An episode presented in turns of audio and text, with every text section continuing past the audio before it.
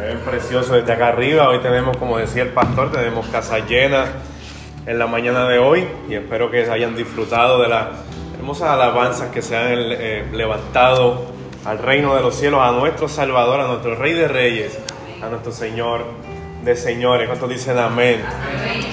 Amén. Eh, recuerdo que el domingo pasado el pastor había dicho que si fuese yo el que hubiese predicado los textos que se predicaron el domingo pasado hubiese sido peor.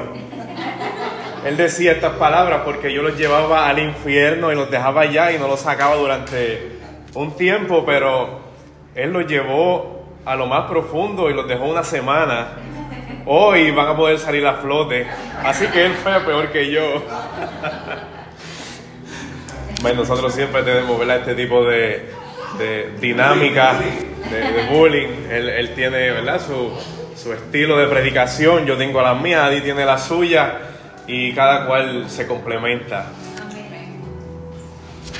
He titulado el sermón de la mañana de hoy, pero Dios, estas palabras aparecen en, el primer versículo, en las primeras palabras que aparecen en los versículos del 4 al 10 son estas, pero Dios, y le puse tres puntitos, pero Dios, porque las palabras que siguen después de ahí, como el pastor hablaba el domingo pasado en su sermón, antes de la gracia, un lugar incómodo, pero Dios, pero Dios. Acompáñeme nuevamente en Efesios capítulo 2, versículos 4 al 10.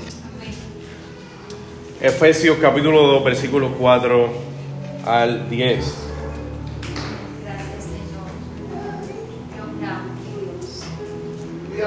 Y dice así la palabra del Señor, pero Dios que es rico en misericordia, por causa del gran amor con que nos amó, aun cuando estábamos muertos en delitos y pecados, nos dio vida juntamente con Cristo. Por gracia habéis sido salvados y con Él nos resucitó y con Él nos sentó en los lugares celestiales en Cristo Jesús, a fin de poder mostrar en los siglos venideros, y este es el clímax del sermón de la mañana de hoy, a fin de mostrar en los siglos venideros las sobreabundantes riquezas de su gracia por su bondad para con nosotros en Cristo Jesús. Y el pastor hizo la oración por el sermón de la mañana de hoy, así que se puede sentar. Como les dije, he titulado el sermón de la mañana de hoy, pero Dios. Y lo he dividido en dos encabezados. El primero es una gracia que nos vivifica. El segundo encabezado es una gracia que nos levanta. Quisiera empezar como de costumbre con una ilustración para poder eh, adentrarme a lo que quiero traer en la mañana de hoy. Esto es un hombre que relata su historia acerca de su conversión y cuenta a él y dice, no me olvidaré ese domingo de abril del año 1999. En mi adolescencia estaba sumergido en una combinación de desastre emocional e insatisfacción existencial. A pesar de que había sido criado con el temor del Señor, mis anhelos y sentimientos más profundos no tenían nada que ver con Dios. Interesante, ¿no? Sin embargo, mi corazón fue transformado de repente cuando escuché el Evangelio y creí en Jesús como mi Señor y Salvador. Luego lo que sucedió fue que experimenté la salvación de Dios, dice él me causó una profunda impresión el darme cuenta que iba rumbo al infierno. Pero me maravillé al ver la mano de Dios rescatándome y convirtiéndome en un heredero del cielo junto a su Hijo por toda la eternidad. Y los que son, los que han sido salvados y renovados por la sangre de Cristo aquí, saben muy bien de lo que Él está hablando. De paso, mi amado amigo, mi amada amiga que me, me escucha y me acompaña en la mañana de hoy, si no has sentido esto alguna vez en tu vida, le ruego al Señor que sea la mañana de hoy en la cual puedas experimentar su salvación y puedas experimentar su gracia. Esta experiencia de conversión no es otra cosa que la experiencia de gracia que Dios de Dios que prueba a aquel que ha nacido de nuevo. Es como pasar de repente de pobreza extrema a un estado de riqueza incalculable con una trascendencia eterna. ¿Y porque esto es así, hermano? O porque tenemos un Dios que es rico, un Dios que es rico en misericordia, pero Dios que es rico en misericordia por causa del gran amor con que nos amó aun cuando estábamos muertos en nuestros delitos, nos dio vida juntamente con Cristo. Por gracia habéis sido salvados. El domingo pasado, en el sermón que predicó nuestro pastor, vimos la terrible condición en la cual cada uno de nosotros que hemos creído en el Señor Jesucristo nos habíamos encontrado. Estábamos viviendo en las pasiones de la carne, satisfaciendo los deseos de la carne y de la mente, a todo lo que decía la carne, nosotros le decíamos, sí, sí carne, allá voy. La carne nos daba órdenes y nosotros, sí, lo que usted diga. En esa condición era lo que nosotros nos encontrábamos. Éramos por naturaleza, dice Pablo, hijos de ira, lo mismo que los demás. El buen puertorriqueño, uno más del montón. Pero este amor de Dios que nos hizo pasar de la muerte a la vida es tan grande que desafía todas las definiciones de amor que nosotros podamos conocer. Solamente aquellos que lo han experimentado saben realmente lo que es y lo que se siente. Aunque nunca podamos entenderlo de este lado del cielo en toda su extensión, si bien es cierto, aunque no lo podamos comprender en su vasta extensión, sabemos que es único, que es un amor espontáneo, que es fuerte y que es infinito. Un amor como el de Dios, que es eterno. Oh, ese amor de Dios que ha sido derramado en nuestros corazones, ese amor hacia nosotros, el amor del cual nadie nos podrá separar, según Romanos 8:39. Nada nos separará de Él. Cuando este amor se dirige hacia los pecadores considerados en toda su miseria y necesitados de conmiseración y socorro, allí recibe el nombre de misericordia. Y aquí la asignación que me tomé un tiempito más en la mañana de hoy. Misericordia proviene del latín misericordis. Misere que significa miseria y cordis que significa corazón. O sea que es un, un amor, una compasión que viene de lo más profundo del ser de Dios. El término misericordia en hebreo, en el Antiguo Testamento, y no sé si lo estoy pronunciando bien, aquí los maestros también me corrigen, es rejamín, que significa vísceras, que expresa un sentimiento íntimo, un sentimiento profundo, amoroso que liga a dos personas. No tengo que explicar aquí, creo, lo que son vísceras. Ah, tiene que ver con todo lo que es nuestro órgano dentro, lo que hay por aquí adentro, cerca. Un amor que viene desde las entrañas del Señor, que nos salva, que nos regenera, que nos limpia y nos cambia por completo. Lo ven, amada iglesia, es una gracia llena de riqueza, es un amor lleno de grandeza. Wow. Dice Pablo, por gracia habéis sido salvados. Es su amor, amados, enfocado hacia el culpable, un amor enfocado hacia aquel que es indigno, una misericordia que se compadece, una gracia que perdona.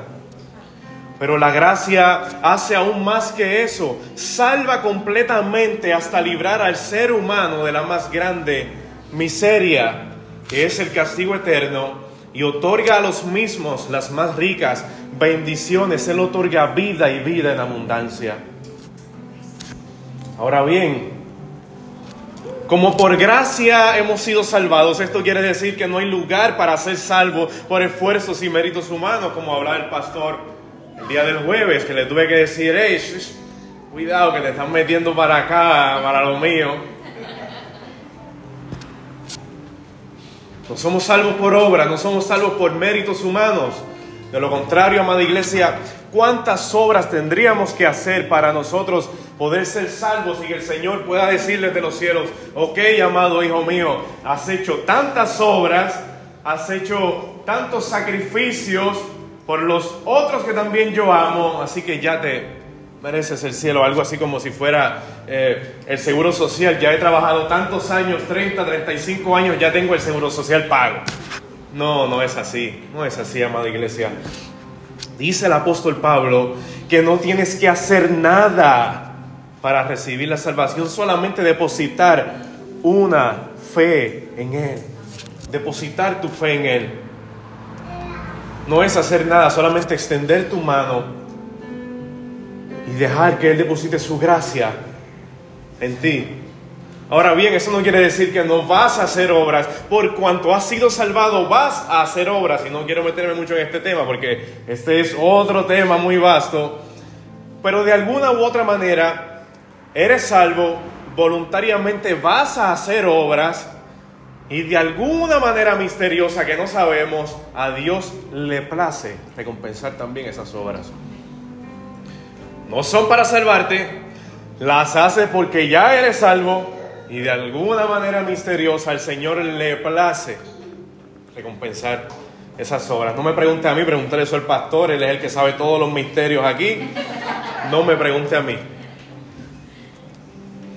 Amados hermanos, fue por su gracia, por su rica misericordia, por la grandeza de su amor, por su maravilloso carácter, de la gracia de Dios que Él nos vivificó juntamente con Cristo, aun cuando estábamos muertos por causa de nuestros delitos y pecados. Ahora entro en mi segundo encabezado, una gracia que nos levanta, una gracia que nos levanta. Versículo 6. Y en unión con Cristo Jesús, Dios nos resucitó y nos hizo sentar con Él en lugares celestiales no solo nos garantiza nuestra resurrección corporal en aquel gran día, sino que también constituye la base de nuestras bendiciones presentes. Amada iglesia, escuche bien, todo lo que le suceda a Cristo tiene un efecto inmediato en todo lo que han depositado su fe en Él. Todo lo que le sucede al novio que es Cristo tiene un efecto inmediato en la novia que es su iglesia. Con Cristo, amados, hemos sido probados, condenados, crucificados y sepultados. Y también hemos sido vivificados, resucitados y llevados a lugares celestiales con Él. Moradas celestiales con Él. ¿Usted sabía eso, amada iglesia? Que el Señor está preparando y tiene preparada morada para cada uno de aquellos que han confiado en Él. Usted se ha puesto a pensar en eso. Usted eh, ha dejado de preocuparse un poco de lo que pasa aquí en el planeta Tierra y se ha puesto a pensar en las cosas celestiales. Que lo que hay aquí, la polilla y el orín lo corrompen, pero lo que hay allá arriba no. Nuestros nombres, amada iglesia, están escritos en el registro de los cielos. Es allí donde nuestros más grandes anhelos tienen su fin. Es allí donde nuestros intereses son promovidos. Sí, está muy cool tener el carro que quieres aquí en la tierra. Sí. Se puede disfrutar, claro que sí. Sí, está muy cool tener esa próxima casa que tanto has anhelado. Una casa nueva, eh, eh, eh, todo nuevo, poder estrenar muchas cosas. Sí, eso está muy cool. Pero eso no es todo.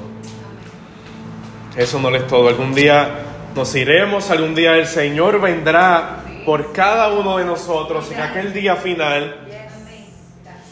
¿Y de qué valdrá todo lo que tenemos aquí? Tengamos cada uno de nuestros intereses más grandes, nuestros anhelos, puestos en el cielo, puestos tus ojos en Jesús, autor y consumador de nuestra fe. Es a los cielos que nuestros pensamientos aspiran, mis amados, es a los cielos donde nuestras más grandes oraciones ascienden. Es a los cielos. Es a los cielos. Versículo 7 nos dice, a fin de mostrar en los siglos venideros las sobreabundantes riquezas de su gracia por su bondad para con nosotros en Cristo Jesús. Ahora bien, si bien es cierto que Dios nos concedió una salvación por pura gracia, ¿qué propósito Dios tuvo en mente cuando otorgó esta salvación? ¿Se ha preguntado eso? ¿Cuál fue el propósito que Dios tuvo para poder otorgarnos esta salvación sin tener que hacer nada?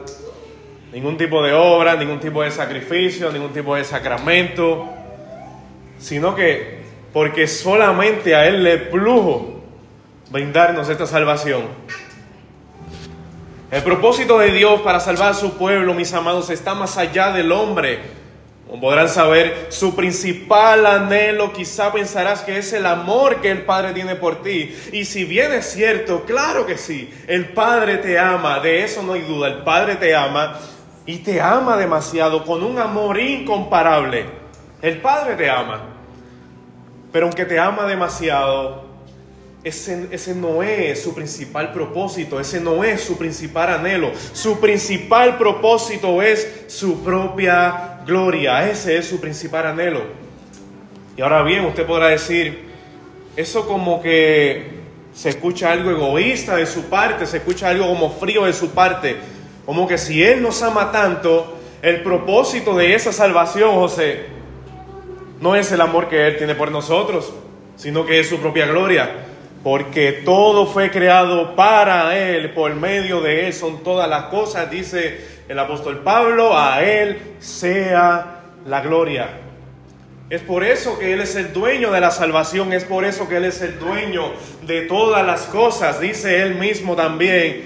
Esto no es del que quiere ni del que corre, sino de Dios que tiene misericordia, misericordis en latín. De Dios que tiene misericordia. Así que como todo es por medio de Él y para Él son todas las cosas, el propósito principal es su gloria. Ahora bien, leamos bien el texto. Si nosotros leemos bien este texto, tanto la majestad de Dios, o sea, su gloria, y su gran condescendencia, su misericordia se combinan aquí.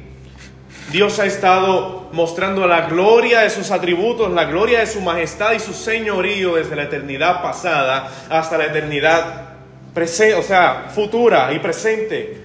Y como si fuera poco, ahora decide mostrarnos como el fruto, como producto de esa gracia transformadora. Es como si estuviese reflejando por medio de nosotros el tope de esa gracia. Mira el texto de nuevo.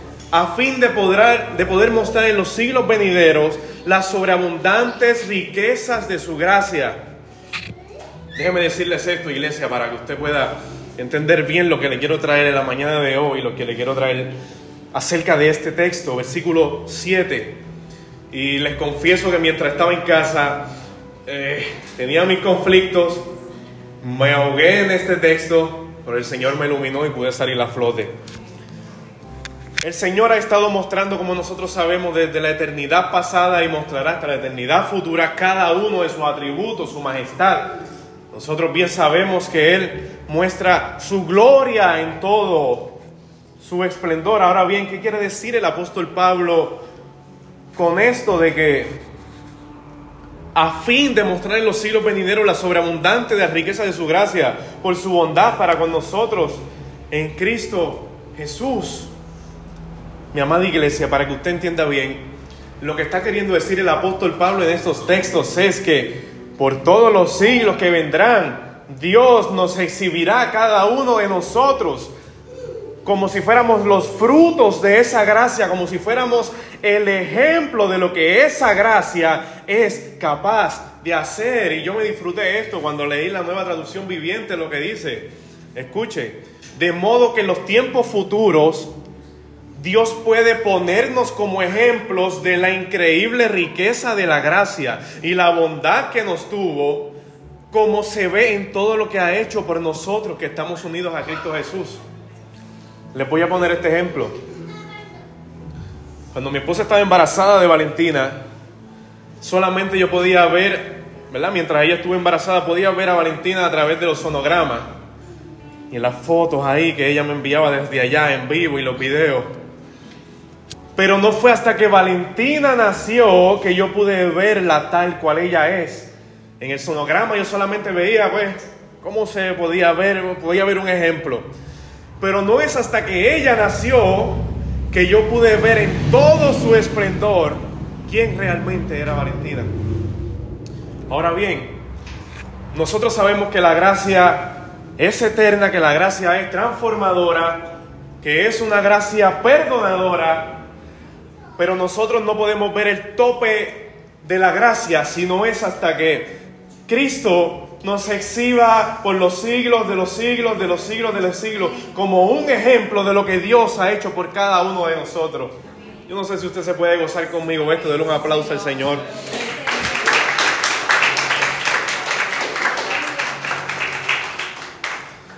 Usted se imagina, y esto es un ejemplo porque ellos eh, bien saben lo que va a suceder, pero usted te imagina allá Los Ángeles viendo a Orlando ser exhibido, transformado por esa gracia. Yo no lo puedo creer. Ese era el pastor de IGRC, pero si eso era un pecador empedernido. Míralo cómo está, no lo creo, míralo. Ese es José. No, no, no. El que trabaja allá, el MMM en la Kennedy. No. Usted se puede imaginar eso. Lo que la gracia de Dios es capaz de hacer en nosotros, simples mortales, a tal manera que nos va a exhibir por toda la eternidad y por los siglos venideros. Eso es grande. Eso es grande. Ahora bien, por otro lado, esto me deja saber también a mí que si esto es grande, el daño que ha hecho el pecado en nosotros, desde los versículos 1 al versículo 3, también fue grande, a tal magnitud que nosotros aquí de este lado de la eternidad nunca vamos a poder ver bien o vislumbrar, ver bien como Dios lo ve, como el pecado nos ha dañado y cómo el pecado atenta contra Dios. De tal manera nos ha dañado el pecado que ahora en la resurrección postrera Dios nos exhibirá como un ejemplo de lo que es capaz de hacer la gracia. Wow. Nos exhibirá como si nosotros fuésemos sus joyas. Hace siglos atrás a una madre romana se le preguntó, ¿dónde están sus joyas? Y esta mujer llama a sus dos hijos y señalándolo les dice, he aquí mis joyas. Así también a través de toda la eternidad los redimidos serán exhibidos como monumentos de la maravillosa gracia de nuestro Señor.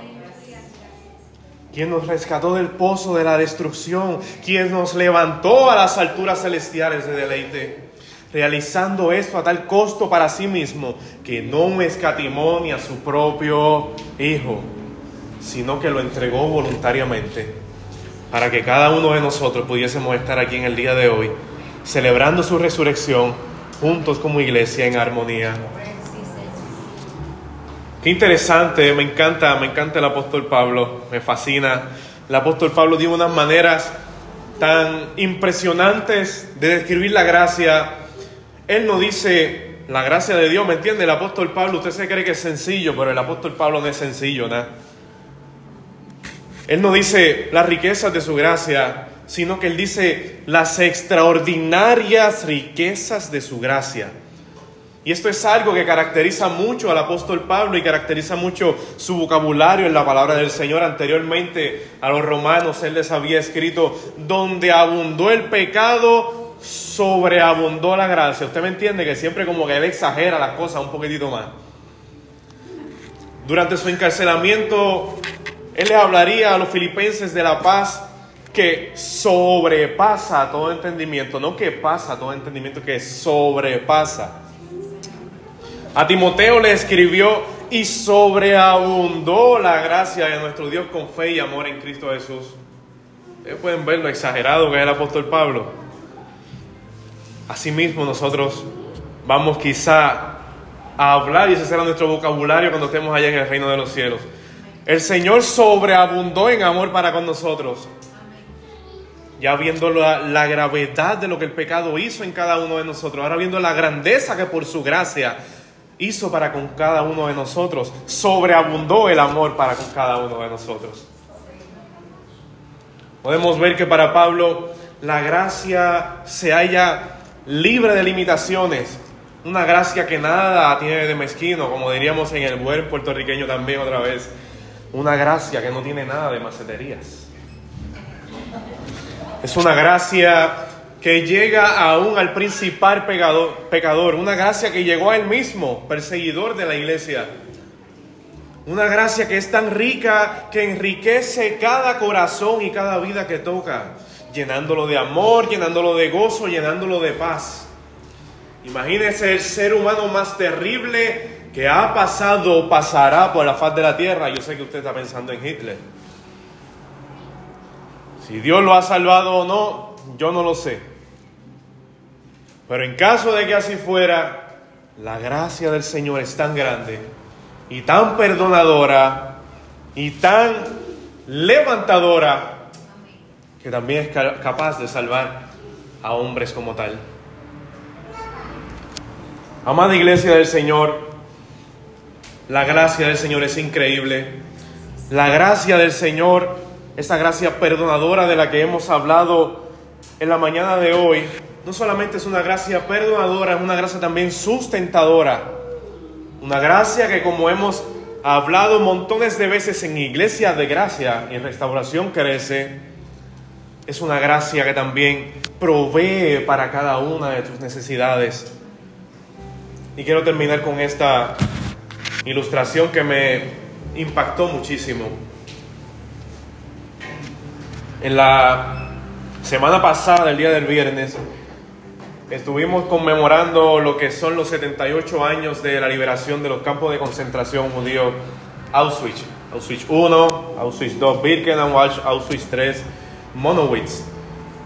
En el año 1945, cuando llegaron los aliados norteamericanos a liberar los judíos que quedaban en los campos de concentración, se llevaron a muchas personas para poder curarlas, para poder satisfacer sus necesidades, para poder también eh, estudiar ciertas áreas de medicina con ellos en el área positiva, como Joseph Mengele, que lo que hacía era experimentos eh, horrendos con cada una de estas personas, sino que ellos se dedicaron en, estos años, en este tiempo, después de 1945, a cuidar de la salud mental, emocional y física de cada una de estas personas.